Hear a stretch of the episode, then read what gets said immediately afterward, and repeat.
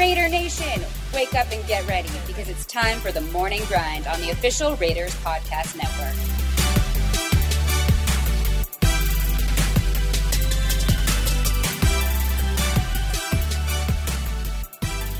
Good morning, Raider Nation. Today's date is September 21st, 2021. I'm Professor Kennedy, and thank you for joining us for another episode of the Morning Grind. Well, doesn't it feel good to wake up 2 0?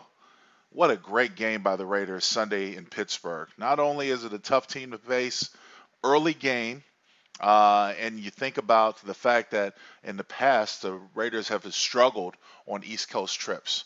Look, the schedule makers, for what it's worth, didn't do us any favors. They gave us a Monday night game and then they gave us an early game on Sunday. Conversely, for the Baltimore Ravens, uh, they had a Monday night game against us in Vegas, and then they followed up at home with a Sunday night football game.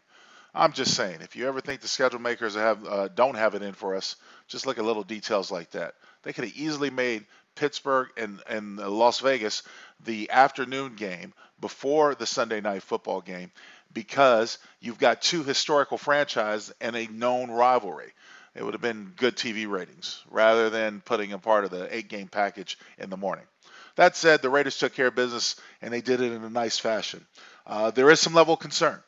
I'm concerned about the health of the offensive line. More importantly, I'm also concerned the fact that the offensive line has not done a good job in two consecutive weeks of establishing a running game. Both John Simpson and Jermaine Eluemunor did a fairly good job in the passing game, but struggled to win the line of scrimmage in the run game. Andre James, in my opinion, is coming along, is progressing nicely, but we're going to have to find a way to put a little bit more weight on him because he's got to get more push in essence, when you look at the running game, especially when you look at the zone reads, you got to see that the fact that the Raiders' offensive line needs to buy the line of scrimmage. And when you look at the line of scrimmage in most of their runs, including their power runs, you see a lot of opposing helmets and jerseys in the offensive backfield. Well, that just mushes everything up. You got to control the line of scrimmage in order to block the front seven. So there's a level of concern there. With that being said, the way Gruden and Derek Carr have decided to alter their attack is to use the short passing game extensively like runs, extended runs, if you can think about that.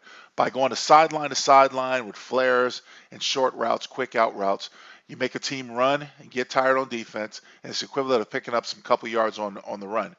Um, who knows that if Josh Jacobs is going to play this week against Miami, but if he does, maybe he can provide a positive surge. Because in my opinion, even though they are 2 and 0, I just don't think that you're going to have to be as successful long term if you don't have a running game. So you much rather start that earlier than later. I would be missed if I don't talk about the defense. The defense has been playing very lights out. And I have to respect what Gus Bradley has brought to them because the attention that he's given to this defense has energized them.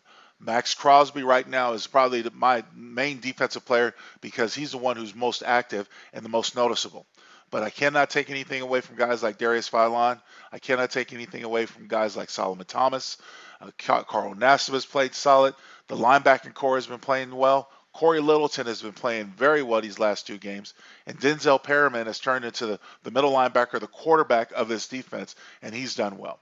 He did miss a little time in the third quarter because he was cramping up, but that's to be expected. Um, there are times where it's hot games and and travel it fatigues you. So uh, notice to those guys if you're listening out there, make sure you get IVs before those hot outdoor games again. Uh, it was in the low 80s in Pittsburgh, so I understand that. Had an issue with cramping with a number of guys, Casey Hayward uh, Jr. Uh, did as well. But with that being said, the secondary has been playing pretty well. I, I like the new position away Johnathan Abram has been plugged into the defense, and of course his tenacity. I'm hoping that Dallin Leavitt is okay. He plays a sort of a third safety and a little bit of that dime front. He delivered a hit on uh, against Pittsburgh the other day that took him out of uh, circulation for a while. So I'm hoping that he's okay. Now looking ahead to Miami. I'm sure you by now know that Tua Tagovailoa left the game with a rib injury it's a possibility he might not play. And therefore, that would probably mean that Jacoby Brissett, the backup quarterback, will get the start. I'm not as concerned about the quarterback or the offensive play. What I'm mostly concerned about is the defense, especially because our offensive line is beaten up.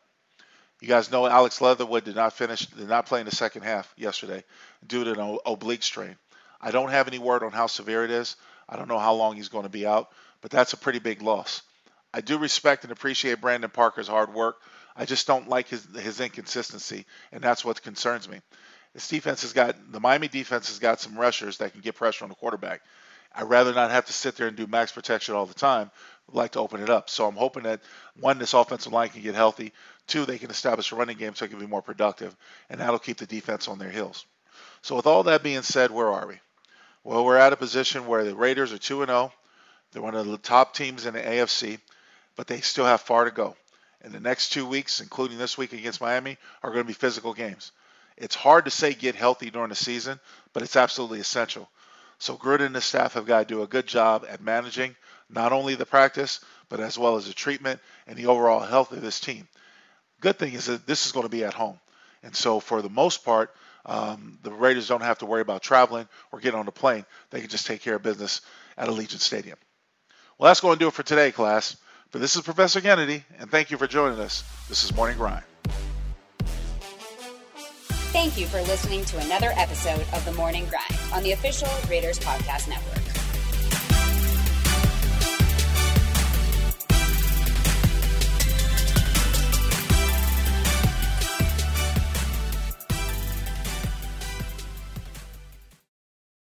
Allegiant is going the distance for health and safety on the ground and in the air because the further we go now, the safer it'll be to go farther tomorrow. Allegiant, the official airline of the Las Vegas Raiders. Low fares, nonstop flights, only at Allegiant.com. Today tastes like a sunny day. Like firing up the senses and cooling them down with an ice cold coat. Today tastes like a well oiled grill. Like it smells so good, you can't help yourself. Hey, it's not ready yet. Like hands dipping in an ice bucket. Today tastes like a Sunday ritual. And it never tasted this good. Coca Cola. Together tastes better.